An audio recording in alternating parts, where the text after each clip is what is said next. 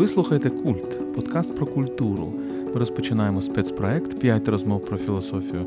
З вами філософ Володимир Єрмоленко. Вітаю вас!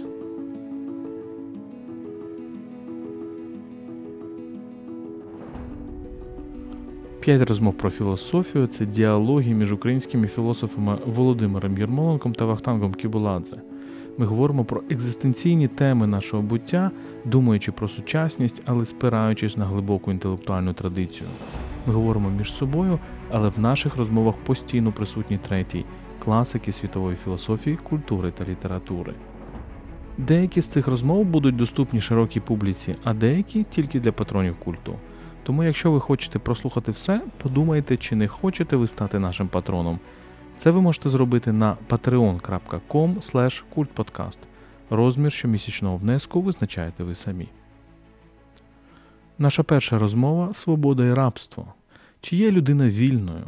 Чому свобода вимагає відповідальності? Чи є свобода абсолютною цінністю? Ось питання, які скеровують наш сьогоднішній діалог. Запрошений гість 5 розмов про філософію, один із найвідоміших українських філософів Вахтанг Кебуладзе. Отже, це «Культ-подкаст» і наш цикл «5 розмов про філософію». Я дуже радий говорити з відомим українським філософом Вахтангом Кебуладзе. Привіт, Вахтанже. Вітаю. Я радий бути в твоїй прекрасній квартирі. Тобто ми її перетворили трішки на таку імпровізаційну студію. Але сьогодні ми спробуємо поговорити на тему свободи, так? Свободи і рабство.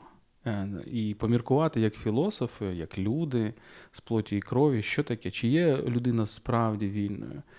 І от ми всі, мабуть, пам'ятаємо деякі там фрази там, філософів на кшталт, я пам'ятаю цю фразу Руссо знамениту, що всі люди народжені вільними, але скрізь ми бачимо людей у путах, так, у кайданах.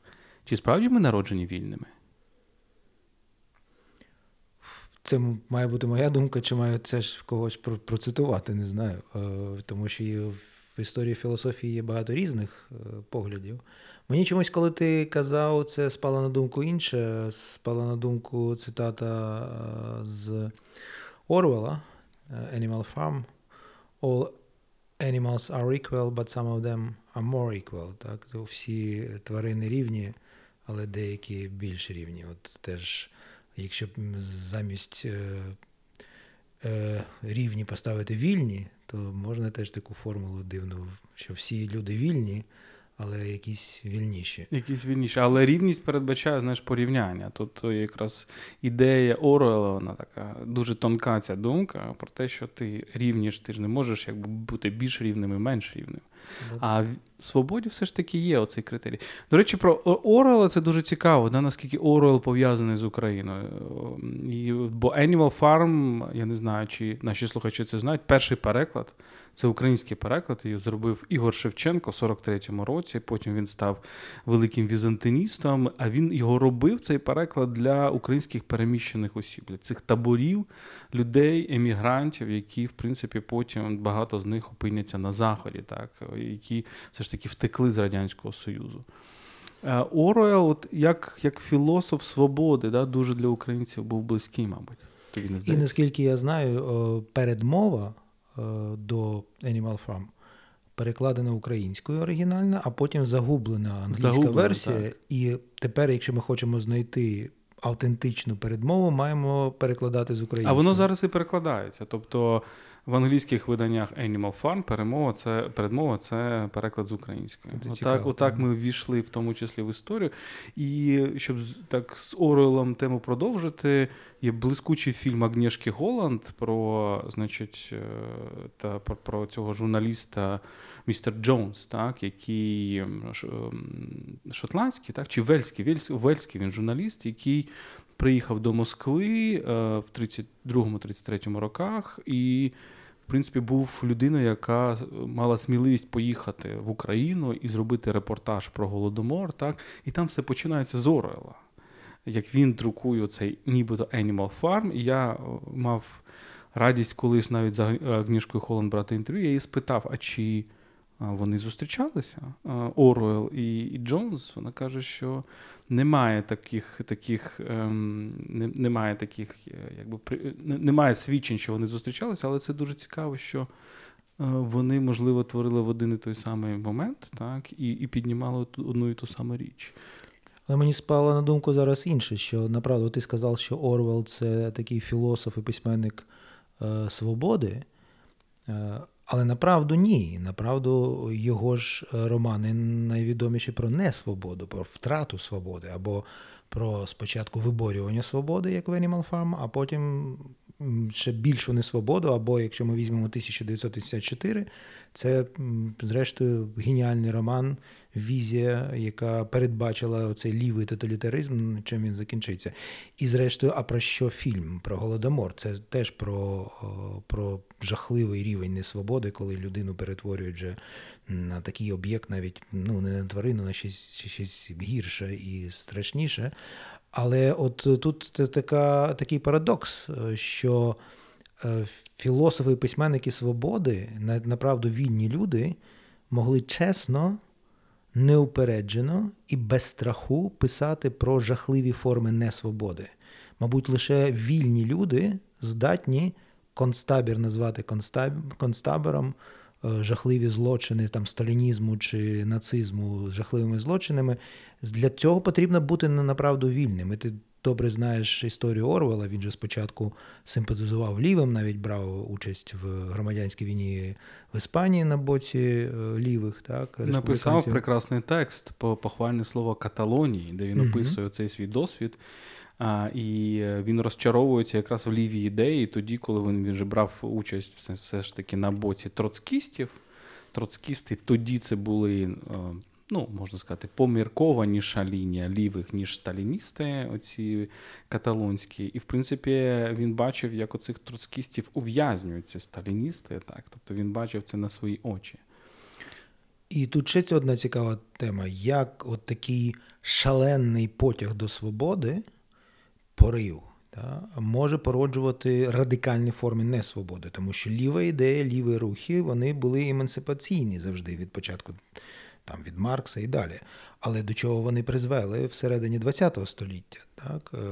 Тобто те, що спочатку створювалося як задум цілковитого звільнення усього людства, тобто прагнення свободи, в результаті призвели до жахливих форм несвободи. А чому так відбувається? Це ж насправді не тільки приклад там комунізму, так, сталінізму. Це приклад дуже багатьох речей. Ми можемо релігію взяти, да? Тобто християнство, я насправді дуже симпатизую християнству, хоча не вважаю себе там віруючим чи практикуючим, але для мене дуже близький меседж Христа, так? Дуже близьке те, що я читаю в Євангеліях, це, в принципі, факт моєї юності. Я був тоді дуже, дуже релігійною людиною в 16 років, так?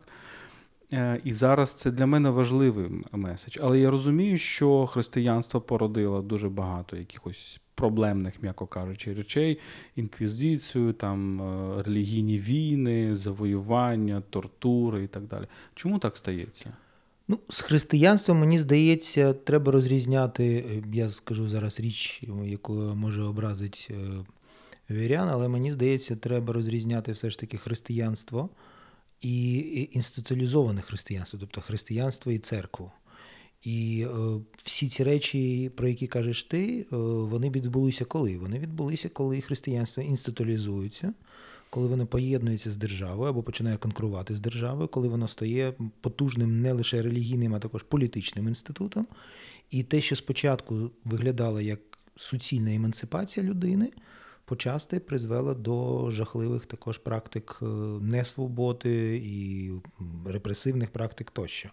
Але якщо повертатися до такого цього питання взагалі, як таке може бути не лише у разі з християнством або з лівою ідеєю, що такий радикальний потяг до свободи може призводити до радикального рабства, то, мені здається, тут помічним був би Аристотель з його ідеєю Месотес. Так? Тобто не можна прагнути чогось абсолютно оскаженіло, тому що це призведе до протилежного. Ми маємо завжди намагатися дотримуватися оцей Месотес, міри, середини золотої, і тоді, перебуваючи там, у цій середині, нам може вдасться, наприклад, направду звільнитися, хто зна. Це дуже цікаво, і це веде нас до думки, що якщо ти прагнеш чогось радикально, якщо ти прагнеш якогось екстрему, навіть екстремуму свободи. Оцей парадокс, що чим більш радикально гуманістичними були доктрини звільнення, там соціалізму, наприклад, тим більше був ризик, що вони призводили до радикального рабства, так? Саме через свій радикалізм. А насправді те, що там леніністи назвали опортунізмом, так? Оцей ревізіонізм Бернштайна, там німецька соціал-демократія. Опортунізм що означало? Що, а давайте все ж таки якийсь компроміс з капіталістичним суспільством знайдемо, так? Якраз це і дало більш-менш вільне суспільство, потім відкрите суспільство, якщо говорити словами Поппера, так? Тобто, виходить, навіть якщо свободу ти прагнеш радикально, якщо ти абсолютизуєш цінність свободи, то вона може тебе завести в рабство.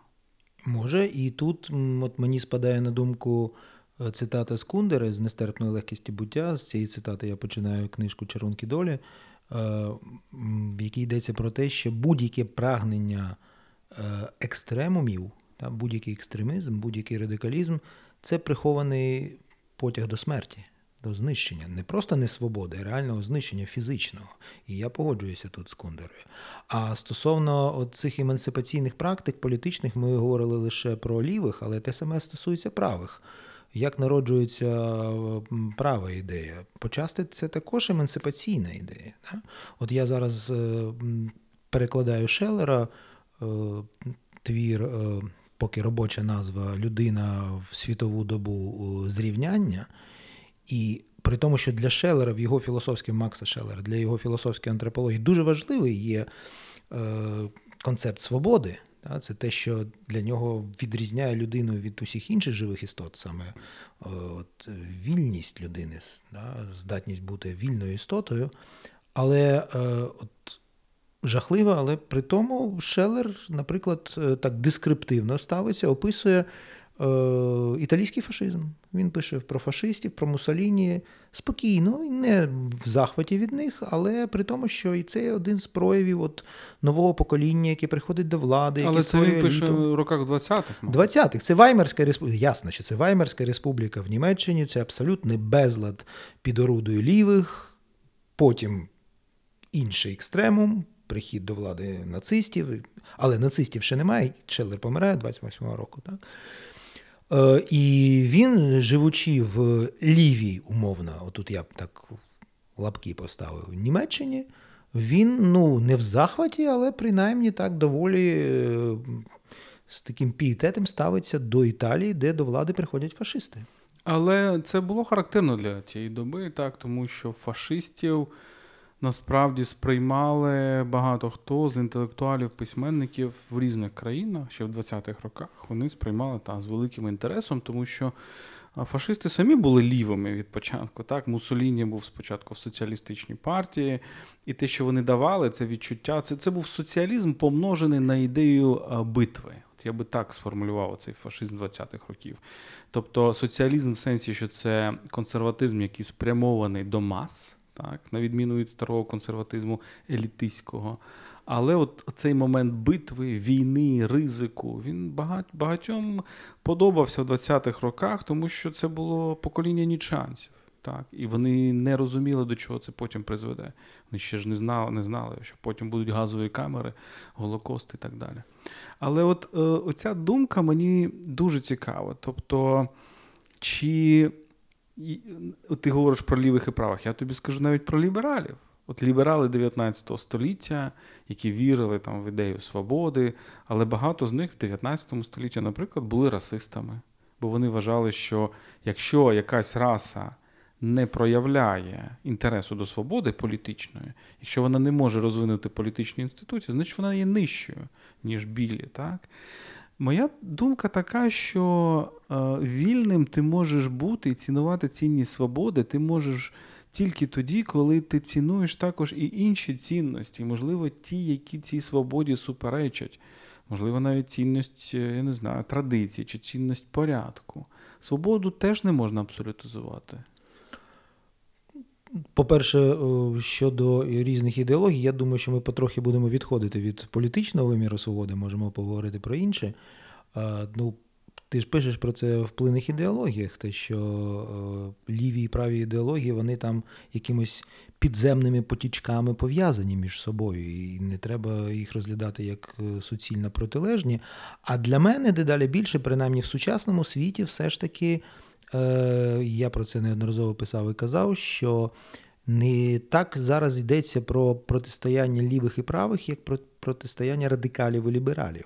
І ліберали все ж таки десь перебувають от всередині, в цій золотій середині Аристотеля, в цьому Месотес.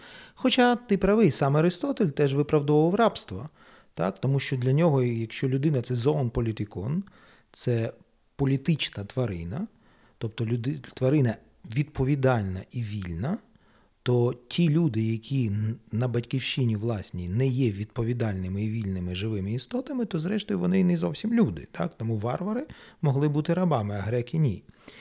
Тому і лібералізм, який почасти вкорінений і в теорії Аристотеля, що дуже яскраво показує Ганарен в Human Condition, да, в становищі людини, то він також може призводити до таких от висновків неочікувано навіть російських. Але в ситуації з інтелектуалами 19 століття, мені здається, тут дещо інша послідовність. Просто расизм, хоч би як це було дивно, це була, зрештою, офіційна теорія в антропології, в психології, і радше вони йшли від теоретичного бекграунду до якихось реальних висновків практичних. І як це не дивно, наприклад, біологія справді... Чарльз Дарвін, бажаючи цього чи ні, але породив дуже багато расистських теорій. Тобто це справді був консенсус такий 19 століття. Так. Але от це все ж таки веде нас, да, до теми свободи, тому що аргумент оцих расистських лібералів, умовно кажучи, тоді він полягав в тому, що не всі люди здатні на свободу. І цей аргумент, він сходить же ж насправді в глибину віків. Він сходить до, наприклад, британського консерватизму кінця 18 століття, до такої людини, як Едмунд Берк, чия теза була така, чому Едмунд Берк критикував французьку революцію дуже рано, ще 1790 рік, через рік після французької революції. У нього є текст, здається, Considerations on the French Revolution, де він говорить, що, слухайте, французи помиляються, не всі люди мають природне право на свободу. Свобода – це не є правом, те, що ми сьогодні називаємо засадничим правом, або є сучасне поняття та «fundamental freedoms». Ні, каже Берк, вільними є тільки ті люди, які вибороли собі свободу, які борються за неї, а всі інші – не заслуговуєте на свободу і не маєте свободи. І це теж політичний аргумент в сучасному світі, наприклад, коли кажуть там деякі західні симпатики Путіна, ну так в Росії ж по-іншому не може бути, чи в Китаї. Вони просто не є нацією, яка створена для свободи. Вони природні там раби, тому для них потрібен такий от режим. А от ти що думаєш? Ну, по-перше, якщо все ж таки універсалізувати поняття свободи, то я як трансценденталіст інакше не можу на це дивитися, тому що будь-яке таке засадниче поняття має бути умовою можливого досвіду взагалі. Але це означає, що це має бути умовою можливого досвіду не лише мене, моїх друзів, моїх родичів, моїх співвітчизників, а взагалі всіх людей, а може навіть і ширше. До речі, це велика розмова і питання. Ми торкалися з тобою це в розмові про кіборгів і Канта. Наприклад, наші слухачі, подивіться, будь ласка, Кант і кіборги, ви скажете, а чим вони пов'язані? А от відповідь в нашому подкасті. Ну, це питання про межі людського взагалі, так? Про антропологію. Але от я дивлюся на це так, що якщо я визнаю свободу універсальною цінністю, то я можу бути вільним лише якщо я оточений вільними істотами, якщо навколо мене вільні істоти, якщо це універсальна цінність. Щойно я обмежую свободу іншого, то я обмежую певною мірою і власну свободу, тому що я кажу, що ні, це не природне людське право бути вільним, і зрештою навіть не природна людська риса. Так, от тут я погоджуюся з Сартром, коли він говорить, що ми приречені бути вільними. Тобто ми не обираємо бути вільними чи невільними, ми вільні істоти. І тому, якщо я хочу бути вільною істотою, я маю за визначенням визнавати те, що будь-яка така істота, як я, така сама істота, теж вільною є, і тому отут виникає ти правий, що ми маємо апелювати ще до інших цінностей, насамперед європейської цивілізації, тому що тут виникає цінність солідарності. Тому що не можна бути вільним серед рабів, не можна бути вільним серед істот, які не вільні. І тут оця діалектика, ну, до речі, в Гегеля це не раб і пан, а пан і слуга. Але він дуже яскраво показує, що це взаємопов'язані моменти, так, в феноменології духа, що пан залежний від раба не менше, ніж раб від пана. І певною мірою в якийсь момент пан перетворюється на раба свого раба. Тому не можна бути вільними людьми в світі, де існує рабство, де інші є рабами, незалежно від того, чи це їх власний вибір, чи це їм накинуто. Втім, це така прекраснодушна концепція. Але ми маємо до діла з реальністю, де велика кількість людей обирають не бути вільними.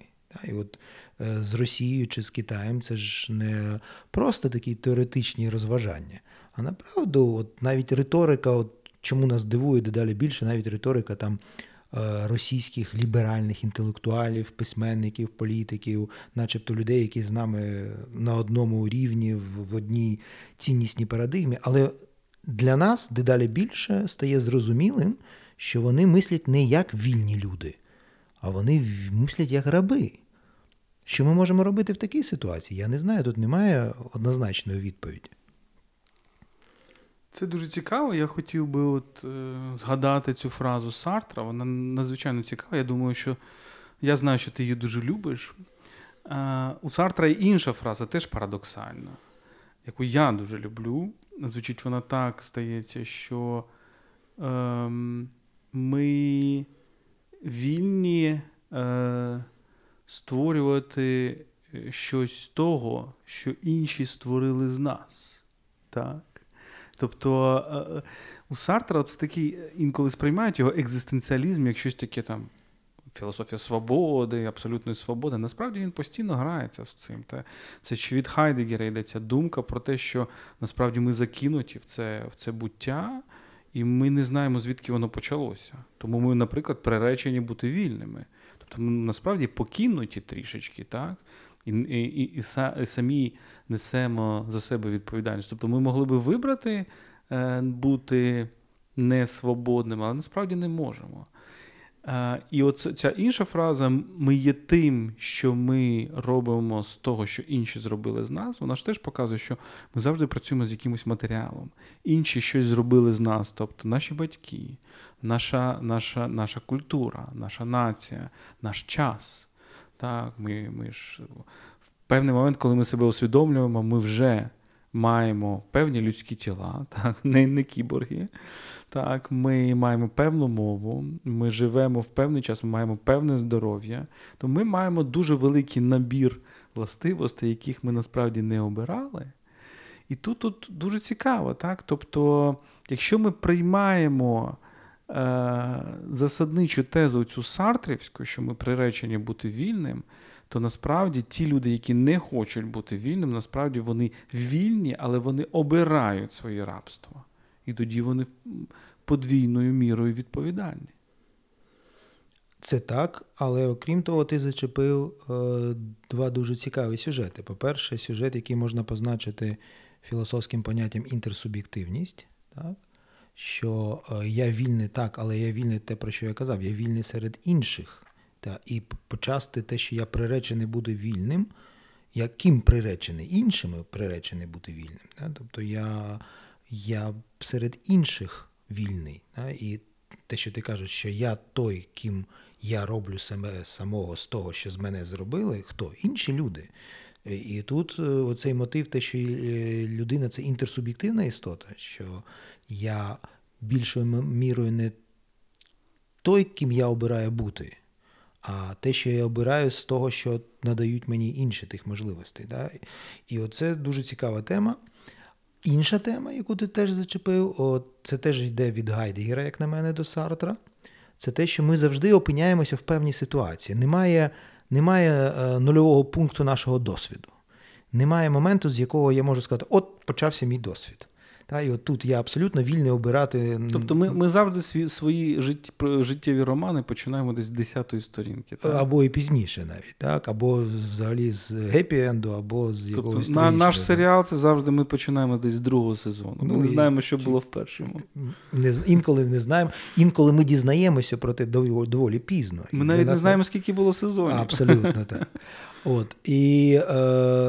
це те, що Гайдеггер позначає поняттям, яке дуже важко надається до перекладу, «Befindlichkeit». Так? Тобто от це стан, в якому я себе знаходжу от вже в такій ситуації. От я тут, я тепер, я з тобою сиджу, що цьому передувало, я начебто можу проаналізувати, але я не можу дійти, коли я піду от ретроспективно своїм досвідом аж до витоку, начебто, я ніколи не знайду цього початкового моменту власного досвіду. Я вже завжди ось я. Так. Це офігенне взагалі поняття, «Befindlichkeit», тобто це для тих із нас, наших слухачів, хто знає англійську мову, це однокореневе слово «finden», так, «find», «to find». Тобто я себе насправді знаходжу. Як якась річ, яка покинута. Да? Я от йшов і раптом себе знайшов, як співає одна з наших зірок. А я йшла, так, і себе знайшла. Будемо так перефразовувати. Але це ж, знаєш, сучасний оцей жарт про «I hope my email finds you well, your email doesn't find me at all». Тобто, ніяк мене ваш мейл не знаходить. Але це насправді дуже цікаво. Так? Тобто, ця наша закинутість полягає в тому, що наш серіал починається з якогось сезону, ми не знаємо, скільки було до цього, і ми завжди себе вже знаходимо якихось готових. І з цієї готовості ми щось намагаємося зробити. Це, до речі, мені нагадує, пам'ятаєш, фільм «Інсепшн», дуже класний, який перекладається як «Початок», де там начебто можна якось впливати на сновидіння, занурюватися. Це Ді Капріо грає головні ролі. А нагадаю режисера, там дуже... Нолан, здається. Нолан. І там є такий момент, коли він збирає команду, яка якось має впливати, причому там детективний сюжет, і навіть не детективний, потім там бойовик, який розгортається на різних рівнях сновидіння.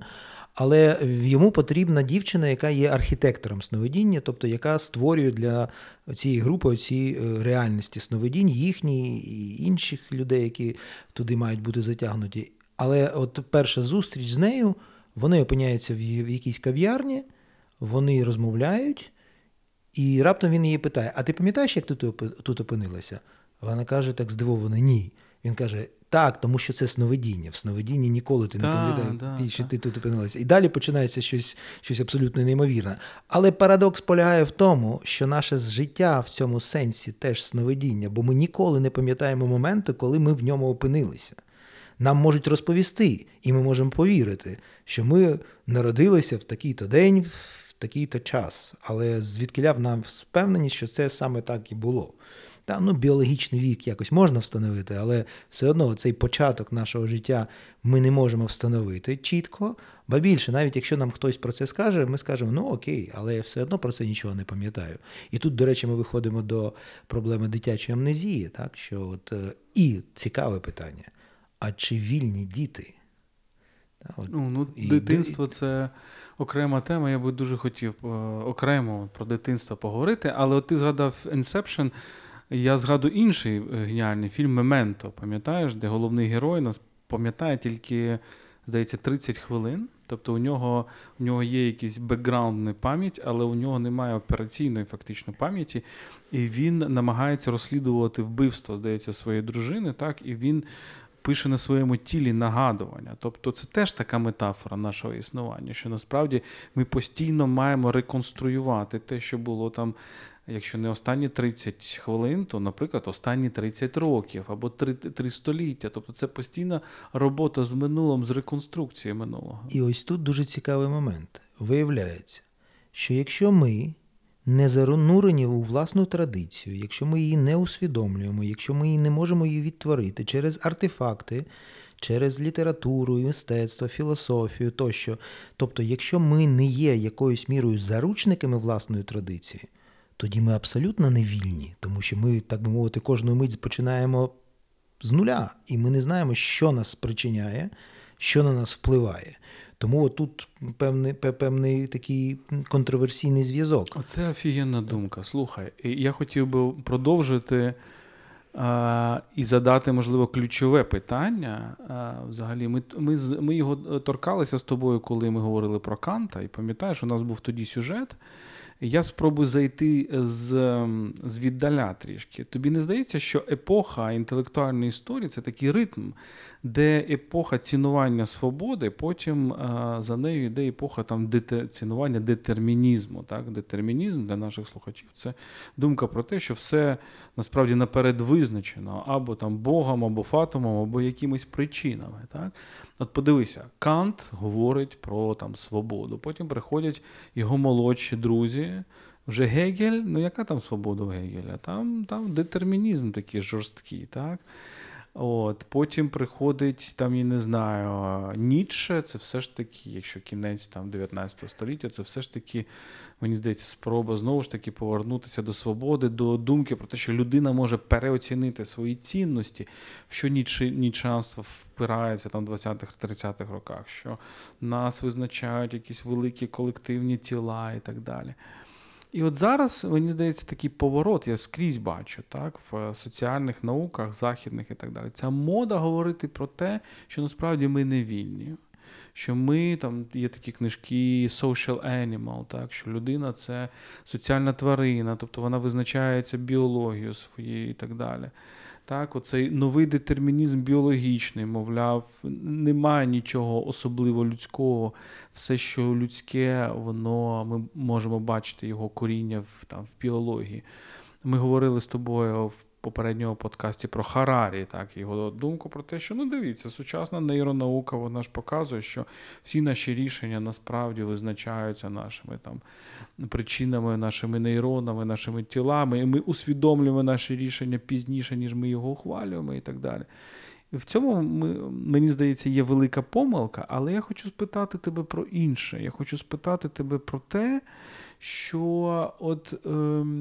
Насправді ж питання не в тому, спричиняє нас щось чи ні. Не в цьому ж навіть і є суть свободи, а в тому, усвідомлюємо ми це спричинення, чи розуміємо ми ці причини, чи можемо ми їх роз'єднати і тоді, грубо кажучи, обирати. А які причини ти зараз обираєш для своєї дії? Чи ти зараз обираєш причину «я хочу закричати, тому що я ненавиджу цього чувака», але раптом ти розумієш, що просто твої емоції так зашкалюють, а емоції найшвидше в нашому мозку і так далі.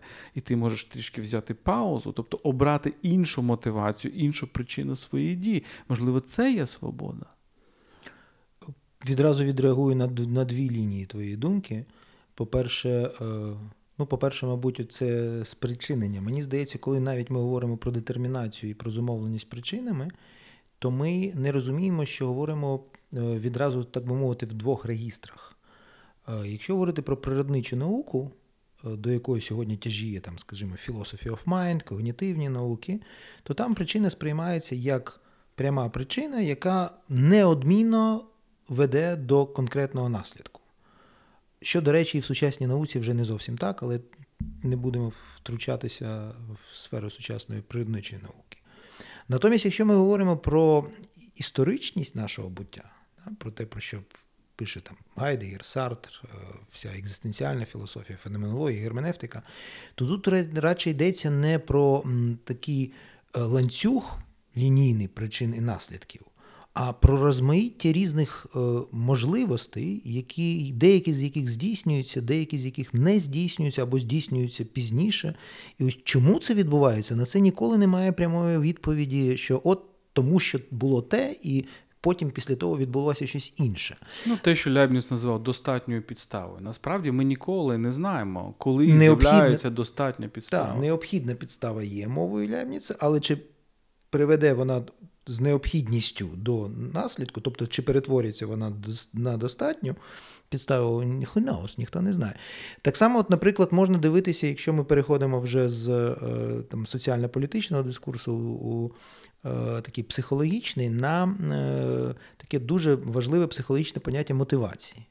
От можна дивитися на мотивацію дуже так радикально природничо. Що таке мотивація? От є мотиви, які мене мотивують жорстко. Я не можу, якщо є якийсь певний мотив. Це як така причина, як в природі. Так от кинув кульку, вона впала. Та щось відбулося в моєму психічному житті, і це з необхідністю спричинилося до якоїсь дії або утримання від дії.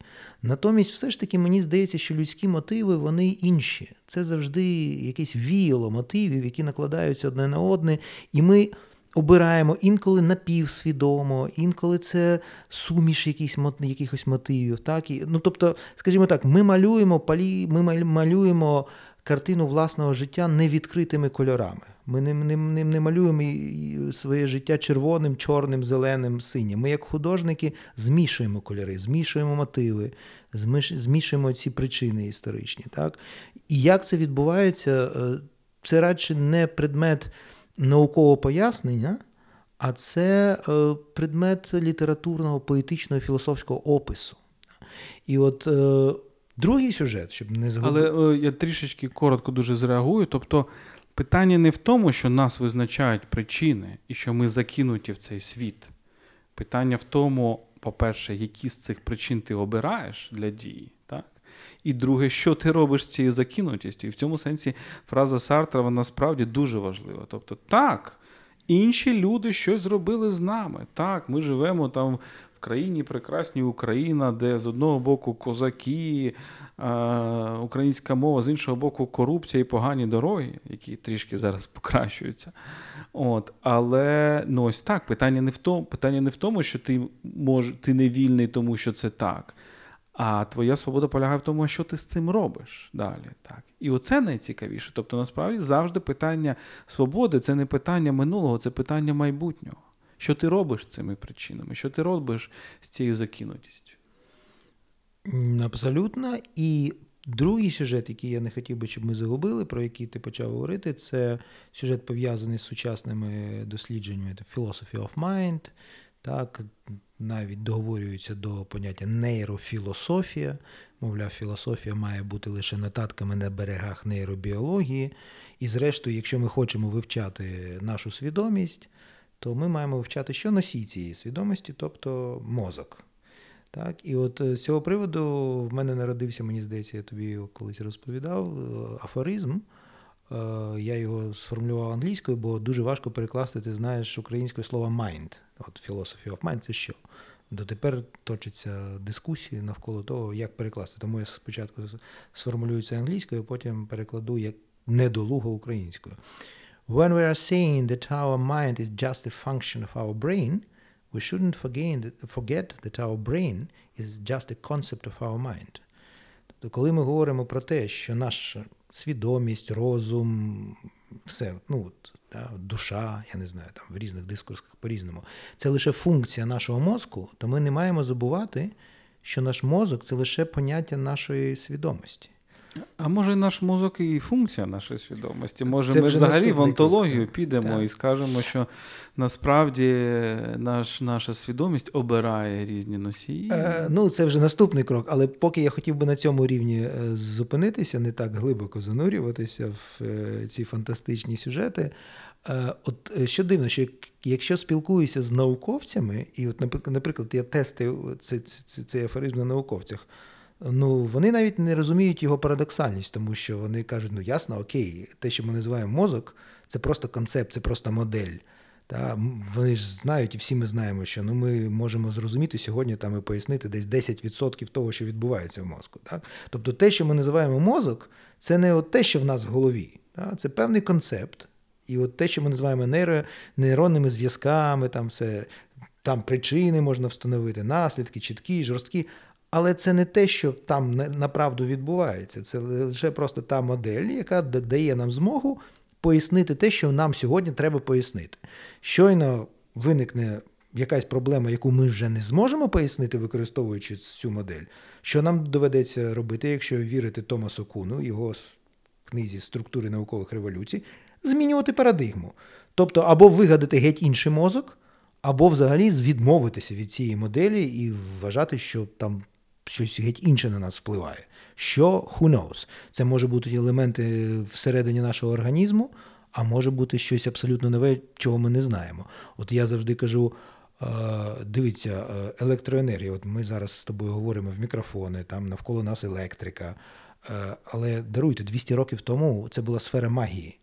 Ми ж не знали, що існує електрика. Там ми взагалі, це не було предметом науки. Месмеризм, Франц Антон Месмер, прекрасний лікар віденський, до речі. Я от завжди порівнюю Месмера і Фройда, так? Між ними десь століття, який робить собі кар'єру у Франції. Справді, він же відкриває гіпноз, але це ж питання насправді тлумачилось тоді. Тобто гіпноз і електромагнетизм – це були поняття одного феномена, та одного поля. От, і хто знає, де опиниться наша наука за 100 років, за 200 років, і які нові впливи, які ми називаємо причинами, будуть враховуватися, а що, про що ми забудемо. Тому, знову-таки, от всі ці такі жорсткі детерміністичні моделі, які зараз, я з тобою погоджуюся, стають дедалі популярнішими, певною мірою може тому, що люди втомилися від свободи. От це моє наступне питання. От справді ми це бачимо в гуманітарних науках. Мені здається, цей цикл можна і продовжити. Так? От ми говорили там про Канта, його філософію свободи, так? Але ж перед Кантом був Гюм, який більше детермініст, а перед Гюмом були, в принципі, такі люди, як Лямітрі, наприклад, які цей людина-машина, так, це ж його образ, і всі ці Гольбах, барон Гольбах або Дольбах, так, які такі дуже жорсткі матеріалісти 18 століття, які заперечували будь-яку свободу. Кандільяк. І це було насправді прогресивне мислення, бо так розкрили весь цей детермінізм людського тіла. Це надзвичайно було цікаво. Але подивись, що зараз відбувається. Зараз дуже багато цих фактично книжок, доктрин, які показують, які ми вільні, ось купа причин, давайте їх аналізувати. Ми насправді так. Тобто людина-машина, можливо, зараз це не зовсім популярно, але людина-тварина, це дуже зараз популярна лінія мислення. І мені здається, вона йде паралельно з цим політичним занепадом свободи. Так? Тобто люди втомилися від свободи, таке враження. Люди втомилися від цього розмаїття свободи. Тобто, коли свобода стала настільки розмаїтою, настільки з усіх, можна сказати, щілин, що дуже багато людей каже, замовкніть з цієї свободи. Ми хочемо порядку, ми хочемо рабства і так далі. Подивися, от після війни скільки впливових текстів виникає. Там можемо говорити про Сартра, можемо говорити про Фрома, Escape from Freedom, так, втеча від свободи. Дуже важливий текст, де фактично, він критикує те, що відбувається в масовому суспільстві, ця втеча від свободи, але фактично це велика філософія свободи. Тебе немає відчуття і остраху, що суспільство справді втомилося від свободи, йому хочеться нового рабства, і тому ми на Сході бачимо всі ці системи, які стають дедалі більш популярними в світі. По-перше, яке суспільство? На Сході ніколи, на Сході Схід теж різний. Є азійські тигри, де рівень свободи набагато більше за деякі європейські країни, мені так здається. Так? Якщо говорити там про Японію, Південну Корею, не знаю, це питання до експертів в цій сфері. Але тут теж два моменти. По-перше, чому люди втомлюються від свободи? Чому люди лякаються свободи? Тому що коли людина направду відчуває себе вільною, вона раптом, скажу банальність, відчуває себе водночас дуже відповідальною. Тобто, і вразливою, насправді. І вразливою, і відповідальною. Тобто тягар відповідальності лягає на власні плечі. Ти вже не можеш послатися байдуже на природу, на процеси в мозку, на Бога, на щось інше, на космічні якісь, на архетипи Юнга чи що. Ти маєш відповідати за те, що ти робиш кожну мить. Не просто якісь стратегічні вибори з власного життя, так? А от просто кожну мить те, що ти робиш, ти відповідаєш за це. І це нестерпно інколи буває. Нестерпна легкість свободи. Нестерпна легкість свободи, так. А ти ж завжди помиляєшся. Так? Ми ж обмежені і в часі, і в просторі істоти, і треба зрозуміти, що так, я вільний, я відповідальний, але при тому я завжди роблю якісь факапи. Ти завжди помиляєшся, лажаєш, чим більше ти вільний, тим більше ти лажаєш, чим більше на тобі відповідальності, тим більше на тобі помилок. Так. І ще додається ще один вимір, і от я дедалі більше це відчуваю. оце знов нам доведеться трохи повернутися до політичного виміру.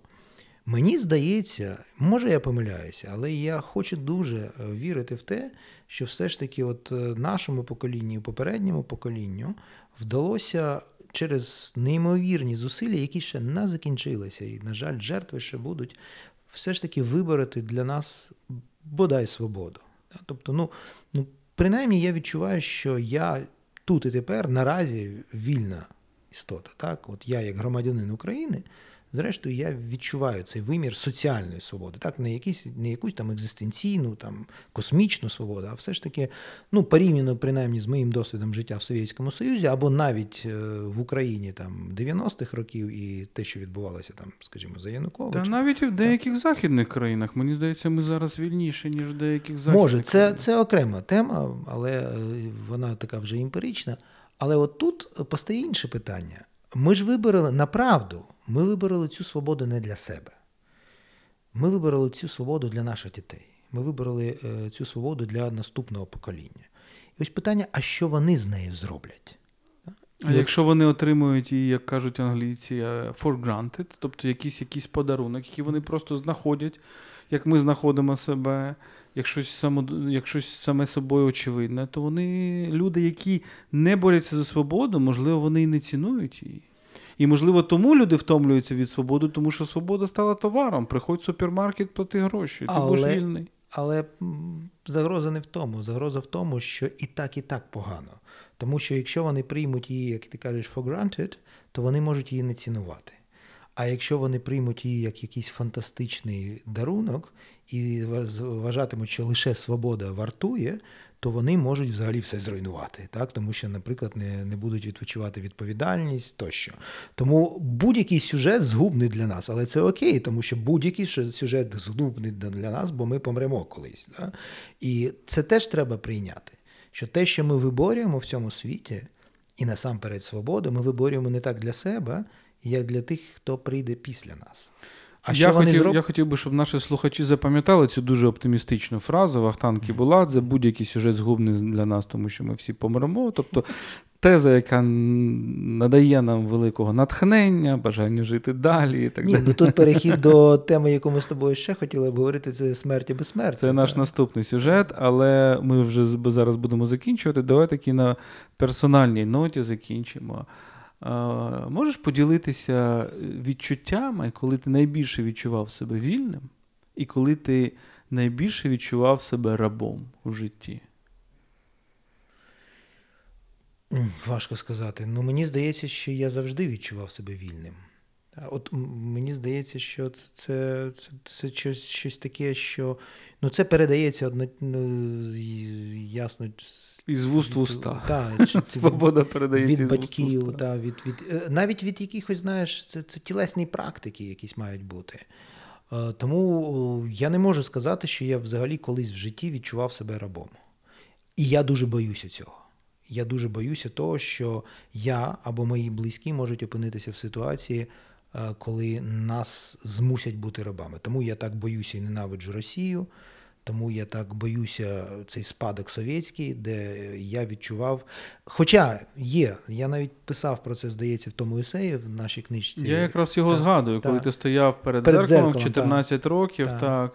В Совєтському Союзі я підійшов до дзеркала і сказав собі, своєму відображенню, що ти ніколи не полишиш стін цієї в'язниці, маючи на увазі Совєтський Союз. От це перше усвідомлення того, що попри внутрішнє відчуття того, що я вільна істота, але чомусь мені накинуті оці зовнішні обмеження мого просто пересування у просторі. Це Жан-Жак Руссо. Люди народжені вільними, але скрізь ми бачимо її в кайданах, з чого ми і починали. І тому, може, отакий, знаєш, якийсь наркотична якась хвиля відчуття свободи. Вперше я відчув 91-го року, так? Чи 90-й, коли це відбулося, ГКЧП і потім руйнація. 91-й серпень, так. 91-го року, от я пам'ятаю це. Я теж пам'ятаю, мені було 11 років, на радіо це передають, і мої батьки... Це, мабуть, був один із перших таких політичних, хоча ні, раніше теж було політично, 11 років все ж таки, і вони кажуть, путч. І це було дуже страшне слово, що ось тобі дали трішечки випити цю свободу, і раптом просто накривається кришка гроба, так? І от коли це все було зруйноване, коли це впала жахлива монстр істота, ця, яку ми називали ім'ям Пуч, і відчуття того, що і дуже швидко руйнується Совєтський Союз, про що ми не мріяли, так? Оце відчуття, це фантастична, абсолютно наркотична хвиля свободи. Ну і, до речі, от якщо ти питаєш, щось таке відбувалося, може ти зі мною погодишся, на Майдані навіть, ну, надто на другому, ну, 2013-2014 року. І ось що цікаво, що це було пов'язано з відчуттям шаленої солідарності. Так? От коли ти солідарний з такими самими вільними істотами, як і ти. Тобто от, це дуже цікаво, тому що свобода плюс солідарність дає справді відчуття це як цінності, тому що індивідуальна свобода, знаєш, як популярні всі ці рекламки, там, я не знаю, кросівок Nike, от ти біжиш і відчуваєш цю свободу. Насправді чогось там не вистачає. І мені здається, не вистачає якраз солідарності, тобто якогось колективного відчуття свободи, що ти стоїш і поряд з тобою стоять такі самі вільні люди. І це те, про що ми говорили, що направду вільним ти ніколи не можеш відчувати себе серед рабів. Що направду вільним ти можеш відчувати себе лише поміж інших вільних істот. Я думаю, на цьому ми можемо закінчувати. Насправді, вільним ти можеш себе відчувати серед інших вільних істот. Це дуже, дуже хороше резюме. Це наша була розмова про свободу і рабство, наш цикл 5 розмов про філософію. Ми сидимо в квартирі Вахтанга Кебуладзе, п'ємо вино, і, в принципі, ми вже випили свої келихи, тому треба завершувати. Дякую, Вахтанж. Дякую тобі. Ви слухали «Культ», подкаст про культуру. Це був епізод спецпроекту «5 розмов про філософію», діалоги українських філософів Володимира Єрмоленка та Вахтанга Кібуладзе. Не тікайте, не підписавшись на наш подкаст на Фейсбуку, SoundCloud, Google Podcast, Apple Podcast та NV Podcast. Ви також можете стати патронами «Культу» на patreon.com/kultpodcast. Розмір щомісячного внеску визначаєте ви самі. Тож до зустрічі на культових темах.